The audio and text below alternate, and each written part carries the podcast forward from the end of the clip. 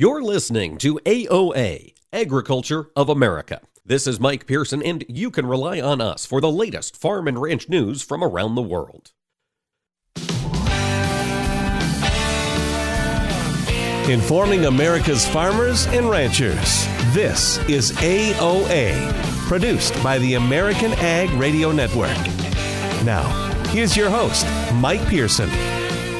Hello, ladies and gentlemen. Thanks for tuning in to AOA. We appreciate being a part of your day and well, there's a day that we're taking a look at the numbers released yesterday from the World Agricultural Supply and Demand estimates out of the USDA. Not much of a market mover. We saw a couple minor changes. The trade is lower on the day. Corn, beans, and wheat all moving lower. On tomorrow's program, Arlan Suderman, Chief Commodities Economist with StoneX, will be joining us. He'll have had some time to read deep into that report, and we'll get his thoughts on what it showed us looking out to the future.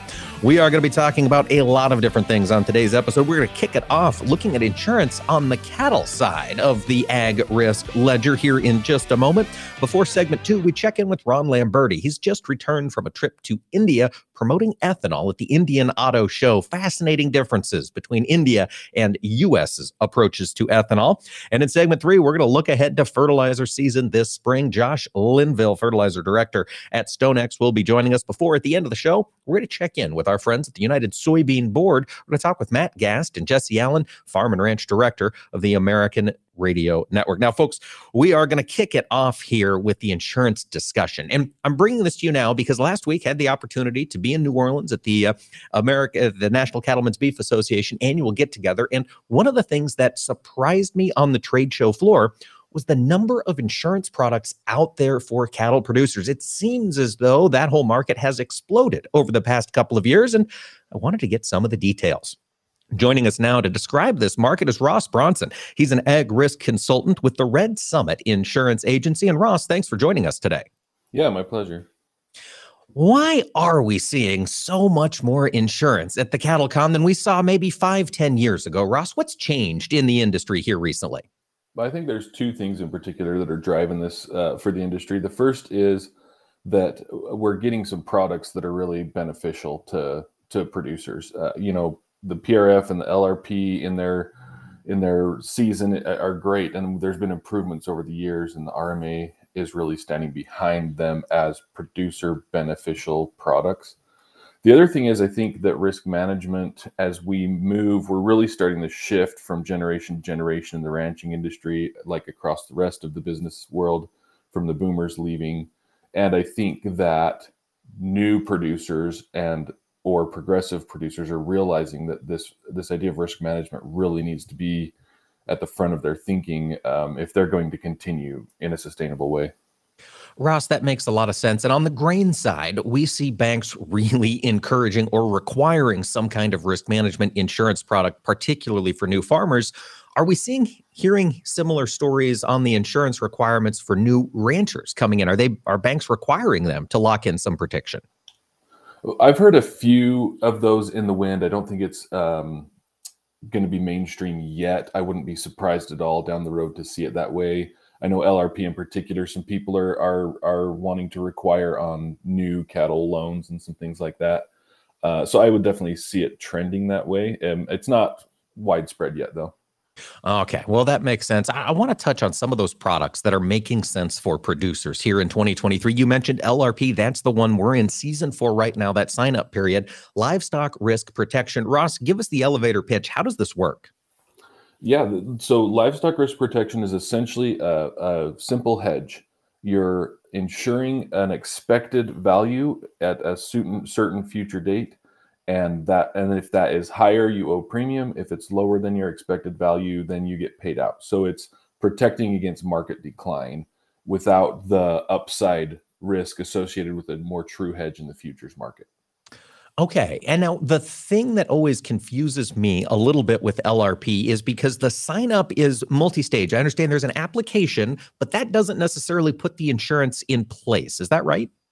Yes, that's great to bring up. So you you have to have an, an application in, which is good for several years actually.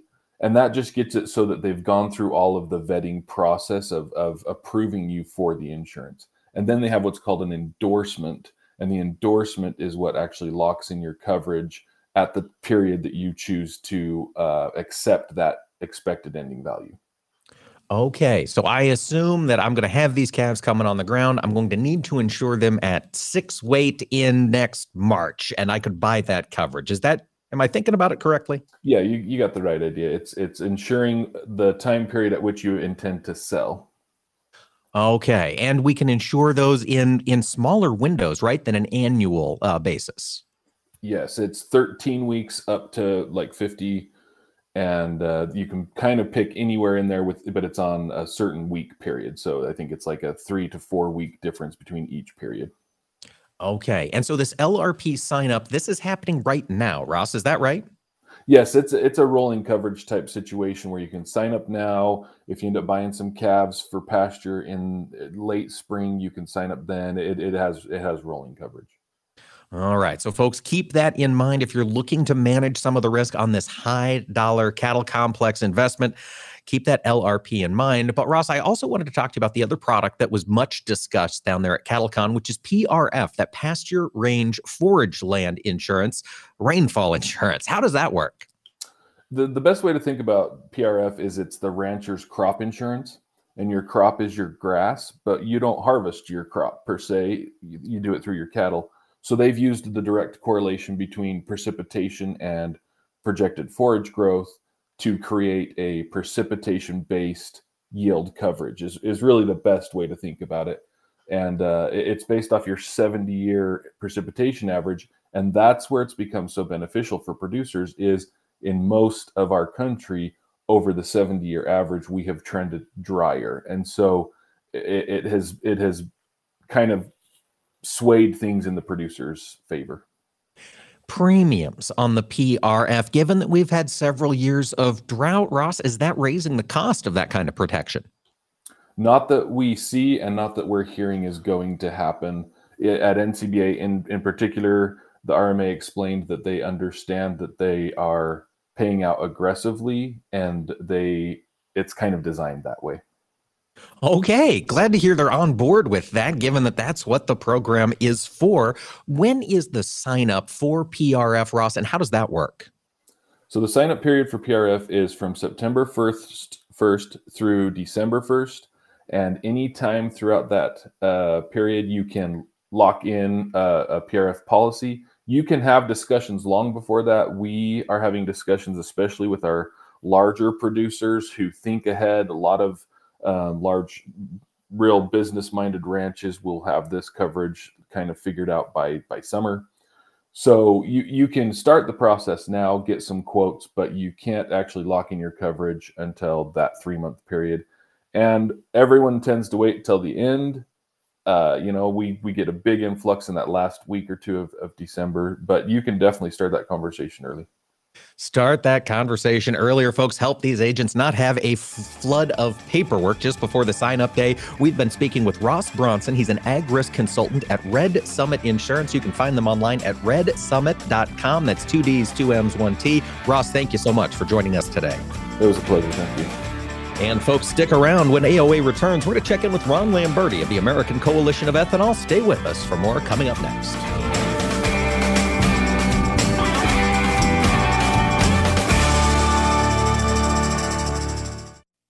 Hi, this is Mike Pearson. You're listening to AOA, Agriculture of America. Don't go away, more AOA coming right up. On the first Wednesday of every month here on AOA, we get together for the monthly grind, a conversation about corn demand and the partnerships it takes to make that corn industry profitable with our friends from the National Corn Growers Association. Joining us now is Troy Schneider. He's the chair of the Market Development Action Team for the National Corn Growers Association. Had the chance back in December to travel over to Europe. Over in the European Union, when we were there for the CPA, one of the topics came up was the, the methane tax emission on cattle. And then the reduced use of um, pesticides. The farmers over in the European Union do not feel like they are appreciated, that they're wanted. What we all came away with is we need to learn from their mistakes. How do we go forward? How do we make sure that those policies don't come over here? We do have those policies coming to the head every once in a while here in the United States, but we have that strong voice within CBA, within CGA in Washington, D.C. This monthly grind recap is sponsored by the National Corn Growers Association. Be sure to tune in the first Wednesday of every month for the monthly grind here on AOA. I've been farming my whole life. I don't need somebody to come out here and state the obvious. I don't need anybody to explain my farm to me. My local co op works with CHS, and they know what I need when I need it. A global network of support, local expertise, and valuable market options. We need a co op that's here for us. So we can own every day. When you're an owner of a local cooperative connected to CHS, you get local expertise, a proven, efficient supply chain, and global market access. Learn more at cooperativeownership.com. What a great organization. Helping families in need like ours. It's a godsend. When an unexpected crisis strikes, Farm Rescue is here to help. Assistance is available free of charge to farm families experiencing a major injury, illness, or natural disaster. Our volunteers and equipment are ready to spring into action with planting, haying, and harvest support. If you or someone you know could use a helping hand, visit farmrescue.org today. Hey, Dad, your prescription will be ready in just a minute. Hey, Dad, your laundry will be ready in just a minute. Dad, your lunch will be ready in just a minute. Hey, honey, why don't you take a minute? When you help care for a loved one, you give them as much time as you can, making sure they're safe and comfortable. But it's just as important that you take some time for yourself. At AARP, we can help with information and useful tips on how you can maintain a healthy life balance, care for your own physical and mental well being, and manage the challenges of caring for a loved one. Because the better care you take of yourself, the better care you can provide for your loved one. Thanks, Dad. Thank you. You're there for them. We're here for you. Find free care guides to support you and your loved one at aarp.org/caregiving. That's aarp.org/caregiving a public service announcement brought to you by AARP and the Ad Council. This is Mike Pearson. Thanks for listening to Agriculture of America. Join me Monday through Friday for the latest farm and agriculture news from around the world.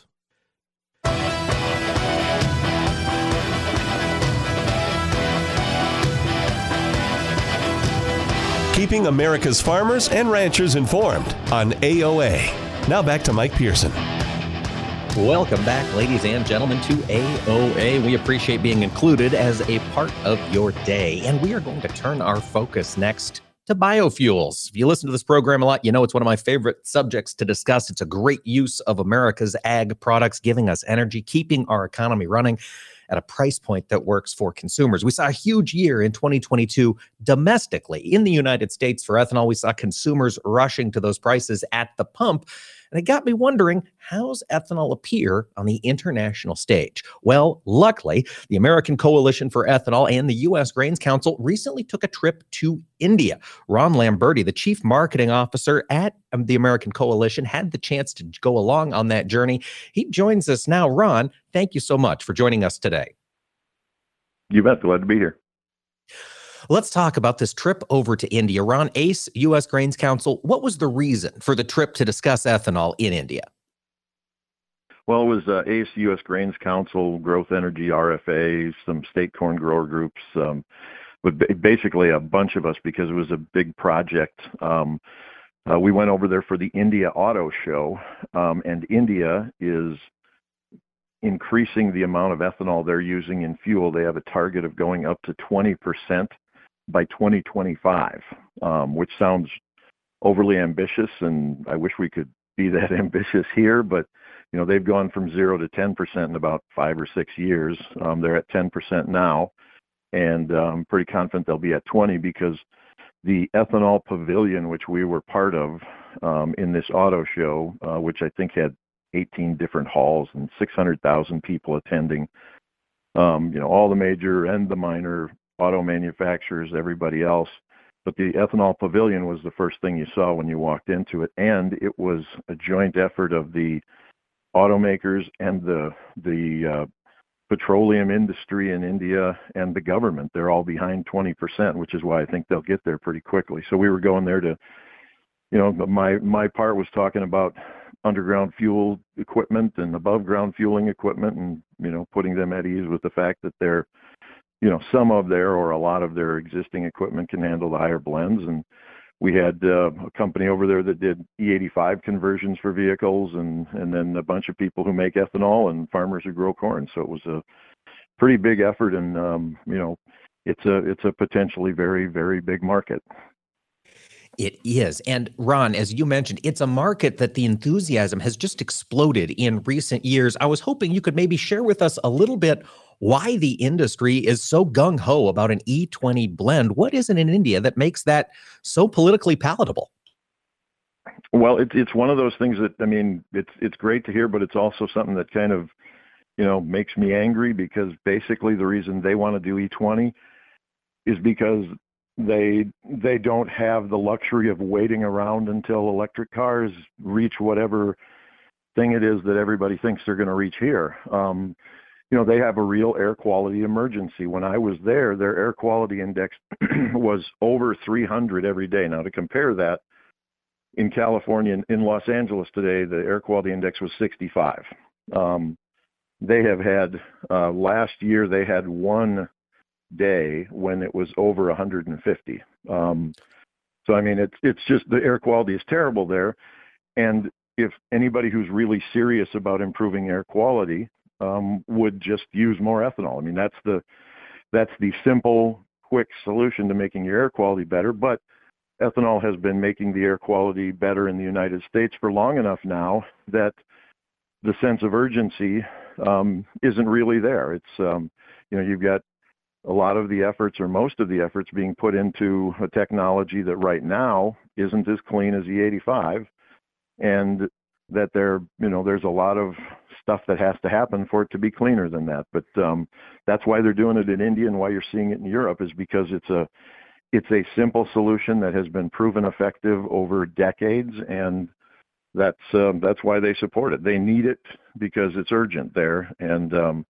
you know it's one of those things where you know we kind of have created a situation where it's not as urgent here. Um, so that's that's why I say it's it's awesome to hear that they get the science, but it's frustrating because you know, we don't.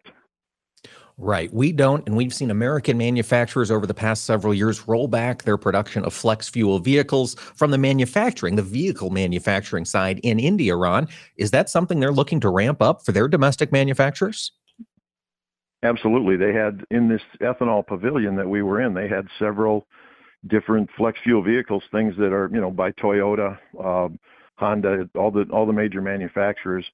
Um, but you know they they're they're cars that we don't get here anymore. Um, in fact, one of the things they had that I think we've talked about before, where where I took a, a hybrid vehicle and made it into a flex fuel that I call HEF um, hybrid electric flex fuel. Toyota actually had a vehicle on display there. It was in one of the auto pavilions that was a hybrid that's flex fuel. That um, there's a few of them apparently in Brazil now. But to me, that's the one that makes the most sense. If you're going to go electric, you've got fuel that gives you range and you're making the electricity. I mean, a battery isn't a power source, it's just a storage tank. The power, if it comes from a coal fired power plant, which a lot of the ones in India still are, and for that matter, some of the ones in the United States still are, it's not a clean vehicle. It's a, I mean, it's a cleaner vehicle, but it's not completely clean. But if your battery is charged by you driving down the road on E85, that should give you a pretty good, you know, pretty good uh, greenhouse gas uh, number. So Toyota is doing that. I was on a panel and spoke with the guy from Toyota who who talked about that, and you know, it's something that I I hope they want to do around here. But um, all the incentives go to electric vehicles, and so we got to try and get that changed up. We do. We do. And that conversation I know is ongoing in DC and around the world, Ron. And I'm curious, I want to bring the focus back to the Indian ethanol industry as they look to make this sure. massive growth in uh, in ethanol consumption. Do they plan to ramp up their domestic production business or are they looking to be an ethanol importer in the near future? Yeah, that's, that is a that's a great question because India makes about 2.1 billion gallons of ethanol a year mostly sugar, ethanol. Um, and, and they need four billion in order to meet this 20% mandate. So one of the things that people in the Grains Council were talking to them about was allowing U.S. ethanol to be used because right now their law says that they can't use ethanol that wasn't produced by Indian companies. And, you know, that may be something that they have to do while their industry grows. But it also means, I mean, it's one of those things where if they're using all of that ethanol, all of the ethanol they make for motor vehicles, there's still a need for in, for ethanol in India for all the other things that ethanol is used for in all countries, the cleaning supplies and, and sometimes beverage ethanol. So there's already a market there, but it could be a lot bigger. And maybe it will be something where they catch up and eventually they don't want to buy any U.S. ethanol. But in the meantime, we we are making sure that they understand that we're willing to help. And you know, two billion gallons is is a is a huge market, and that's you know that's a country that right now is I still I think is still in second place population wise in the world, just behind China. But it sounds like they're going to pass them here in the next five or ten years. So it's a big market, lots of vehicles. Man, it's just just full of vehicles on those streets. But uh, you know that's that's a, a good possibility now and maybe in the future. And Ron, I'm wondering, given that you work with a lot of manufacturers, you work with a lot of partners here of the ethanol industry, those domestic Indian car manufacturers, I would imagine most of those vehicles are sold elsewhere in Southeast Asia as well. Could give some other countries an opportunity to incorporate more flex fuel vehicles or ethanol throughout Southeast Asia.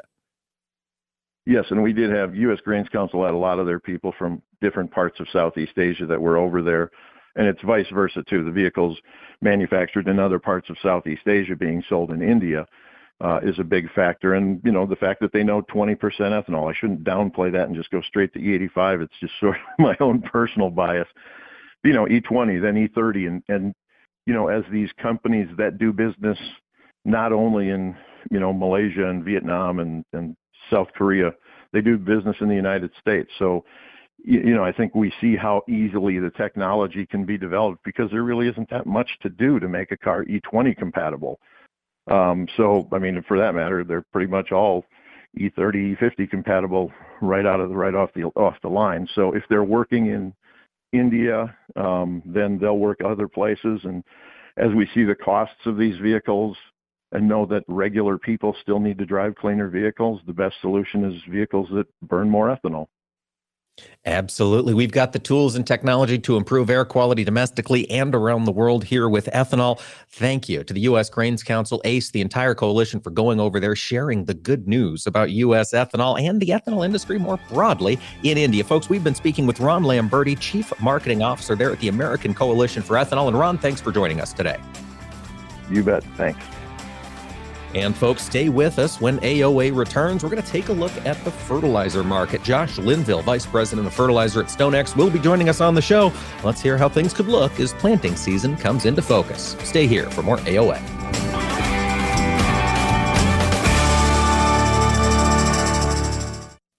Hi, this is Mike Pearson. You're listening to AOA, Agriculture of America. Don't go away, more AOA coming right up. Each season, farmers put it all on the line. So it's just good business to get every advantage you can. That's why the Roundup Ready Xtend crop system created the Spray Early Weed Control Guarantee. When you spray before or at planting, you can give yourself a season long advantage over weeds, and it can help boost your yield potential. Show weeds you mean business and learn more about guaranteed weed control at roundupreadyxtend.com slash spray early. Guarantee is subject to program terms and conditions. Read and follow pesticide label directions, IRM, grain marketing, and other stewardship practices. I think farming picked me. I didn't pick farming. I'm not afraid to try something new. It's my farm, my family, and our future. My channel Seedsman gets that. I get access to innovative products with personalized advice backed by data to maximize my yield potential. With Channel, I know I'll prosper for years to come. Define your future at channel.com slash future. Read and follow pesticide label directions, IRM, grain marketing, and other stewardship practices. Copyright 2022 Bayer Group, all rights reserved.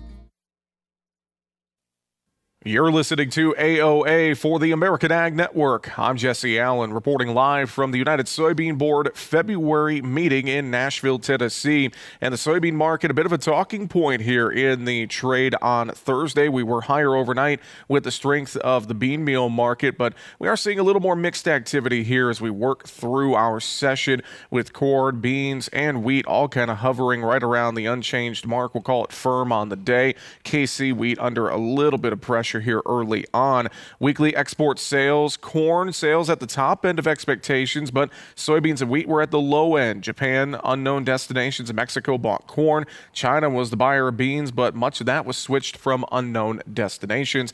Cotton sales were a marketing year high as well. Overall, though, mixed bag in the weekly export sales numbers. Seeing a little bit of fallout possibly as well from Wednesday's World Agricultural Supply and Demand Estimates report. USDA confirmed on Wednesday that Argentine quarter soybean crops are rapidly getting smaller due to this year's drought, with more reductions likely in future reports. The drought and the crop prospects are looking increasingly similar to the 2008 2009 growing season when Argentina produced a 32 million metric ton soybean crop. The big question at this point will be the capacity of barges to move soybeans down out of Brazil on the Paraná River to crushing facilities at Rosario. Brazil will have the crop. The question will be logistics. The answer to that question will impact demand for U.S. soy meal over the coming year as well. Livestock trade, we saw mixed bag in weekly export sales there. Beef net sales 16,400 metric tons.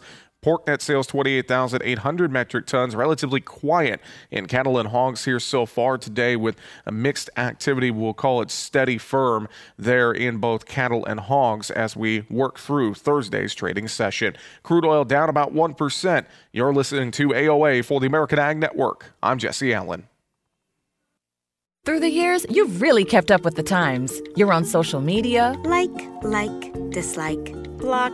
Maintained your health. 10,000 steps. I'm a beast. You even programmed your own smart home. In 10 minutes, remind me that I'm a genius. In 10 minutes, I'll remind you that you're a genius. If you can do all that, you can definitely save for retirement. Just go to aceyourretirement.org, a free online tool sponsored by AARP that can help you get on track with your retirement savings no matter your age. At aceyourretirement.org, you'll meet Avo, the friendly digital retirement coach, and in just three minutes, get personalized recommendations to help boost your retirement savings. They're easy to understand and work with your lifestyle. It's quick, easy, and free. Plus, it's brought to you by AARP, so you know they got your back. You are a genius. Take charge of your retirement. Go to aceyourretirement.org now. That's aceyourretirement.org. A message from AARP and the Ad Council. You're listening to AOA, Agriculture of America. This is Mike Pearson, and you can rely on us for the latest farm and ranch news from around the world.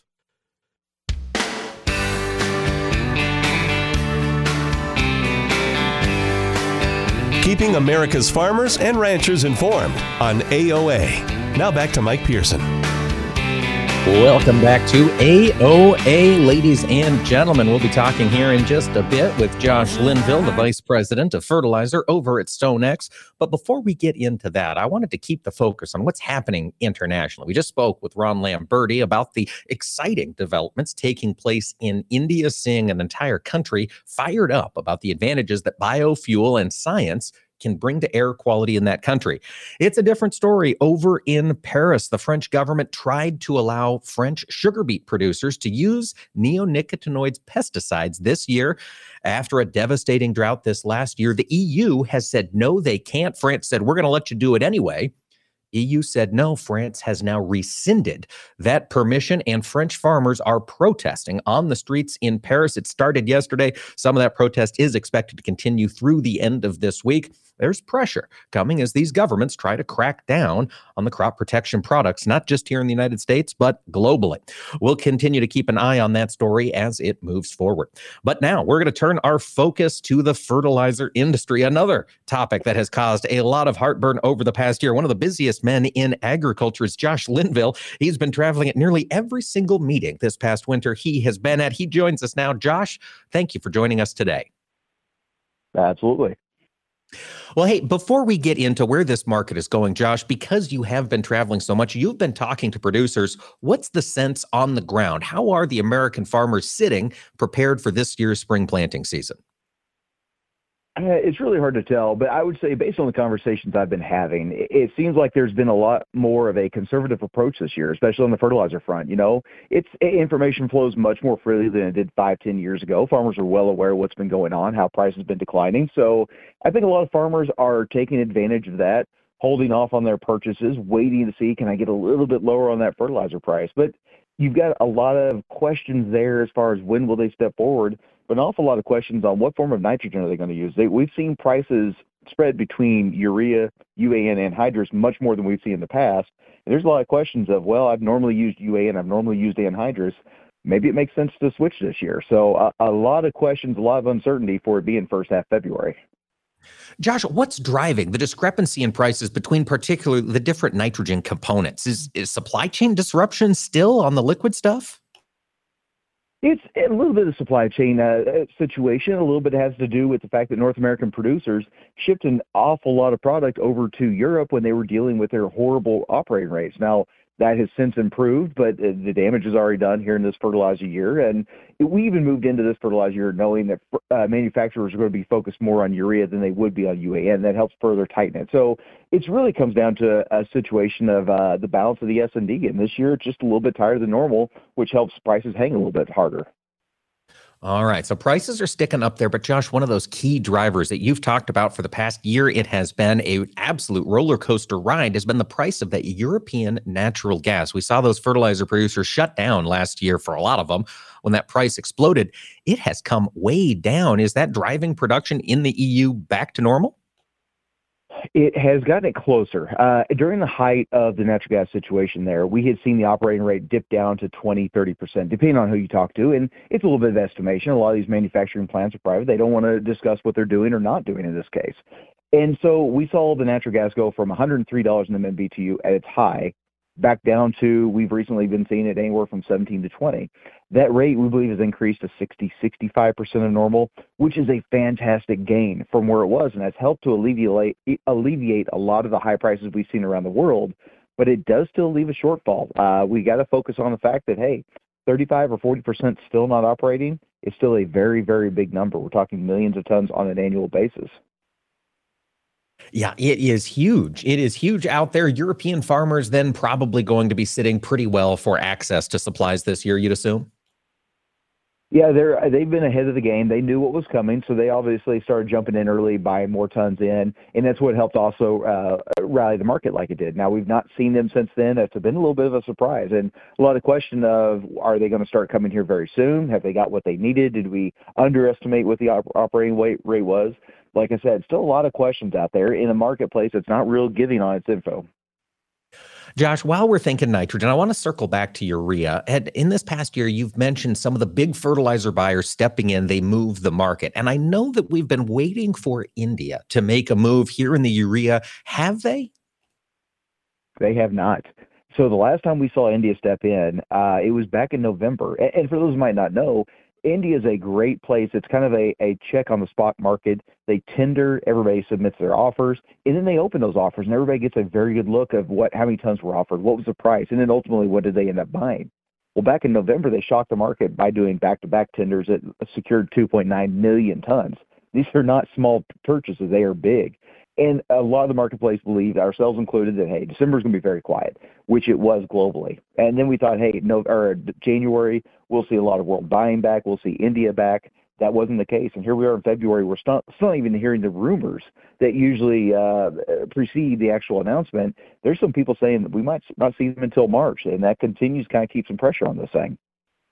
Okay, if India stays out until March, Josh, would that mean, assuming natural gas prices continue to come down, you'd expect to see this urea slide uh, for another couple of weeks? Well, that's the problem. Everybody's trying to figure out how do I call the bottom? When do we think it's going to turn around?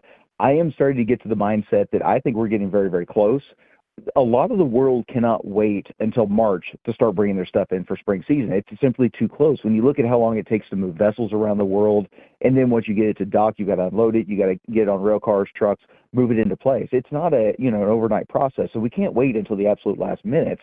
And when you start to look at urea prices and you start to consider some of the things going on around the world, you know, European production being 35, 40% lower than normal. Uh, Chinese exports in 2022 were far below average. You know, the Russian aggression in Ukraine, the counteroffensive that's going to go on, you know, what does that mean for more subsidies? We're still dealing with a supply situation.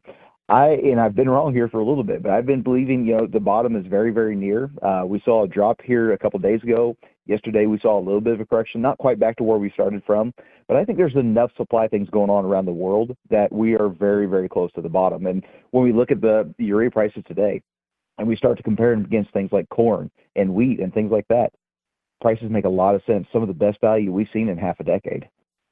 Some of the best value. I'm glad you used that phrasing because that's exactly how it appears given this slide versus the stickiness we've seen at the Chicago Board of Trade on the, the flat price there. Josh, I did want to ask we had such slowdowns on the Mississippi River earlier this year. Now that that water's moving again, are we going to have supplies in country where we need, when we need them? I believe so. And that's the thing. I mean, it, it, this world will never understand the amount of work and the push that the you know the, the barge lines and the Coast Guard, the dredging operations and things like that, the amount of work it took for them to continue the flow like they did, it was amazing. They deserve very a, a lot of pats on the back. You see them in the bar, we owe them a beer, that type of situation. But yeah, we believe that uh, you know flows are coming back. River levels are coming back. You know, we could transport easily. So I'm no longer scared of that. It's something we're going to continue to watch, but we're no longer worried about like we were. That's good to hear. You touched on the ongoing war there between Russia and Ukraine, of course, still impacting Belarus's potash exports. Josh, have we seen any more fertilizer coming out of that country? No, uh, they are. They focus on potash, and they were. I was going to say they are. They were the third largest uh, potash exporter in the world. Uh, Lithuania has still refused to resume shipments of their product. We're seeing a little bit of stuff. We're talking maybe 100, 200,000 ton a month that's flowing by rail heading eastbound. But no, for the most part, they are continuing to be cut from the world. They are a shell of their former self. And potash prices, I would assume then being fairly sticky relative urea at least? Well, that's actually the interesting part. It's continued to slide. We thought that we were very, very close to a low value. And in fact, again, we talk about that value looking at potash versus corn, looking at potash versus different things out there. It's looking very, very attractive. But I say that we had potash prices that slipped $20 a ton yesterday. So it's continuing to be one of those things. Uh, potash is a very slow moving market. When it sets into a trend, it's a long time. And we've been in this trend now for, well, it's been since last March, April. It's almost been a year now. All right. And you're comfortable just letting this trend go, buying maybe as needed as prices uh, are on that downward trend? I would. I'll tell you what. I am continuing to. Whenever I give a presentation, everybody that's heard me knows I preach this up and down. I continue to talk about. We do need to continue having those conversations with our retailer because uh, from a farm gate, we want to sit there and we want to wait. We want to wait for the price to fall. That puts money in our pocket. Well, the thing is, the retailer also can't wait until the absolute last minute because they won't have the product in place and they can't buy the stuff now and let it fall because they'll lose their shorts. So we need to be having a lot of conversation there. But as much as we're talking about, hey, potash is slipping, it's getting a little bit better, it's getting a little bit better, we also have to keep in mind grain prices aren't always going to be where they're at. You know, we're looking at December 23 corn at, you know, 5.95, $6, somewhere in that range. We're not going to be at $6 forever. At some point, we will probably see a correction, and we want to make sure don't lose sight of both sides of it. It's an input output game. We want to make sure if we're buying that input, we sell that output, lock up that ratio, lock up that profit. That's right. That profit margin only matters if it's going in your pocket, folks. If you're watching it fade away on volatile pricing, then it's not going to do you any good. Josh, while we've got you, I wanted to hit your thoughts on the phosphate market before we let you go. Where do you see that going uh, here over the next couple of weeks? I think it's going to be mostly steady. We've seen a little bit of weakness here this week. Just, uh, you know, we got moistures coming across the U.S. Uh, not a lot of demand out there. Everybody's kind of holding off. So it's gotten quiet again. That meant that uh, long positions are looking to sell. I still think for the most part that holds together. But once we get past the spring season, I'm going to say once we get past say mid-April, it's a whole new ball game. Um, when you look at it, the cost to carry this product is not cheap anymore. We're no longer talking about three percent interest rates. You know, seven, eight, nine, depending on who you are. Uh, it's a high cost bill. So I think the market's going to go quiet and I get what I need for spring, have that conversation, but then we need to wait and see what happens for a reset. Wait and see. Watch for that reset, folks. We've been speaking with Josh Linville, Vice President of Fertilizer at StoneX. Josh, thank you so much for joining us today. Uh, thank you, sir. And folks, stay with us. We'll have a conversation with Jesse Allen, Farm and Ranch Director of the American Ag Network, when we return. Hi, this is Mike Pearson. You're listening to AOA, Agriculture of America. Don't go away, more AOA coming right up. Vision loss is not something that you feel until it happens. Most people lose their vision from diseases like macular degeneration and glaucoma, not at birth. With macular degeneration, you lose your central vision. You have a blind spot right in the center of your face, so I can't actually see your face. So even that little circle in which I could see became a big blur. I was 65 when I first was diagnosed with glaucoma. There were no symptoms. I had no headaches. Three million Americans have glaucoma, and half don't even know it. 11 million people in the United States have macular degeneration. You lose mobility, independence, changes your entire life. So many eye disorders can be treated if caught early. My husband tells me that I have beautiful brown eyes, and I don't want to lose that. Make a plan today to get your eyes checked. Visit brightfocus.org to learn more. Nothing offers an opportunity to bond and give thanks quite like breaking bread together. This is especially true as we welcome our troops back home and keep those who are still stationed overseas in our hearts. Hi, I'm Gary Sinise. Since 2011, the Gary Sinise Foundation's Serving Heroes program has shown gratitude to our nation's defenders and their families by serving up nearly 500,000 hearty classic American meals at travel hubs and military locations.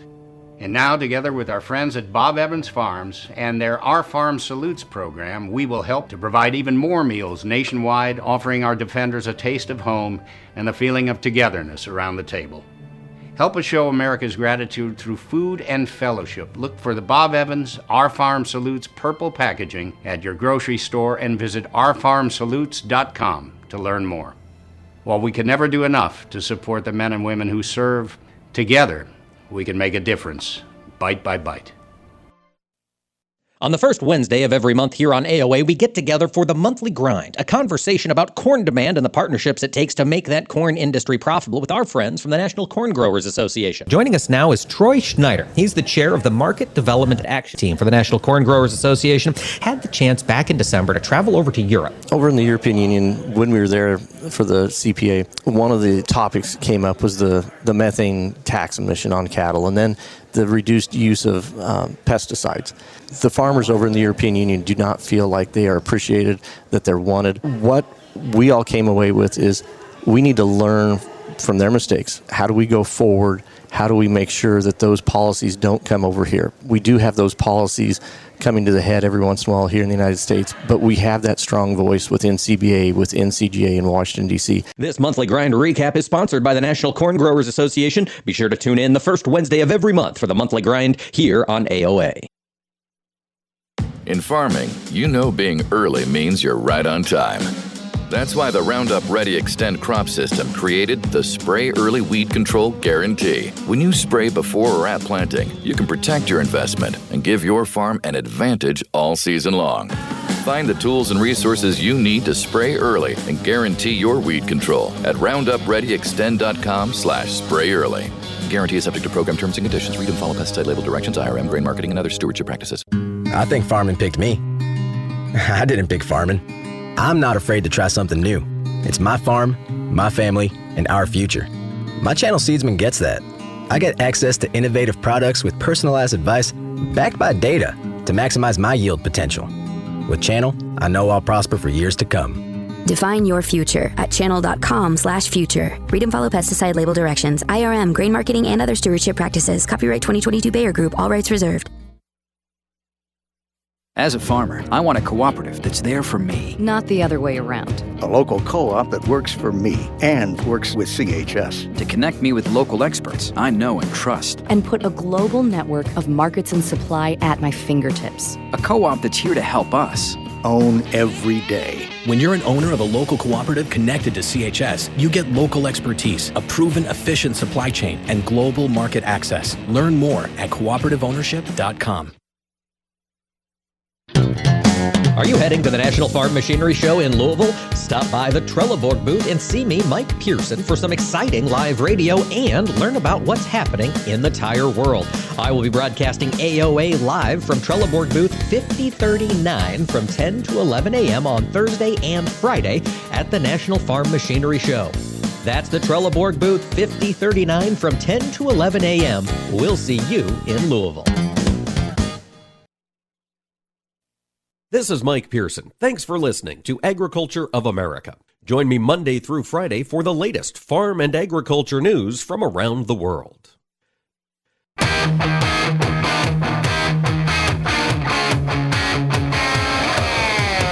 Keeping America's farmers and ranchers informed on AOA. Now back to Mike Pearson.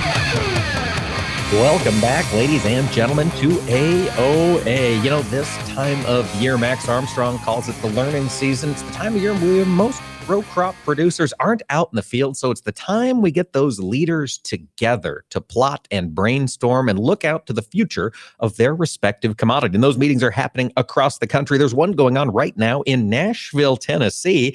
United Soybean Board is having their February board meeting. Jesse Allen, the farm and ranch director with the American Ag Network, joins us from Nashville with Matt Gast from the USB. Jesse, thanks for joining us today.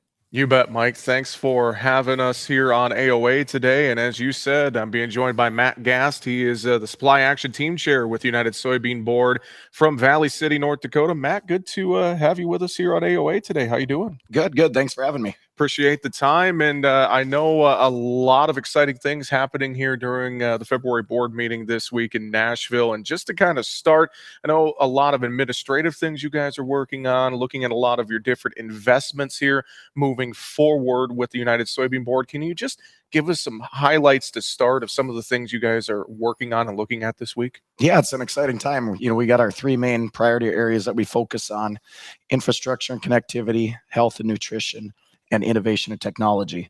So we're trying to advance uh, our investment portfolio for the f- soybean farmers around the country. Definitely. Well, and, and what are some of those big investments that you guys are looking at? Because I know obviously there's a lot of excitement, I think, in the soybean industry right now surrounding things like renewable diesel and expanded crush, et cetera. We hear a lot about those things. I know there's way more than just that, though, that you guys work on. What are some of the big things that are kind of under conversation here this week?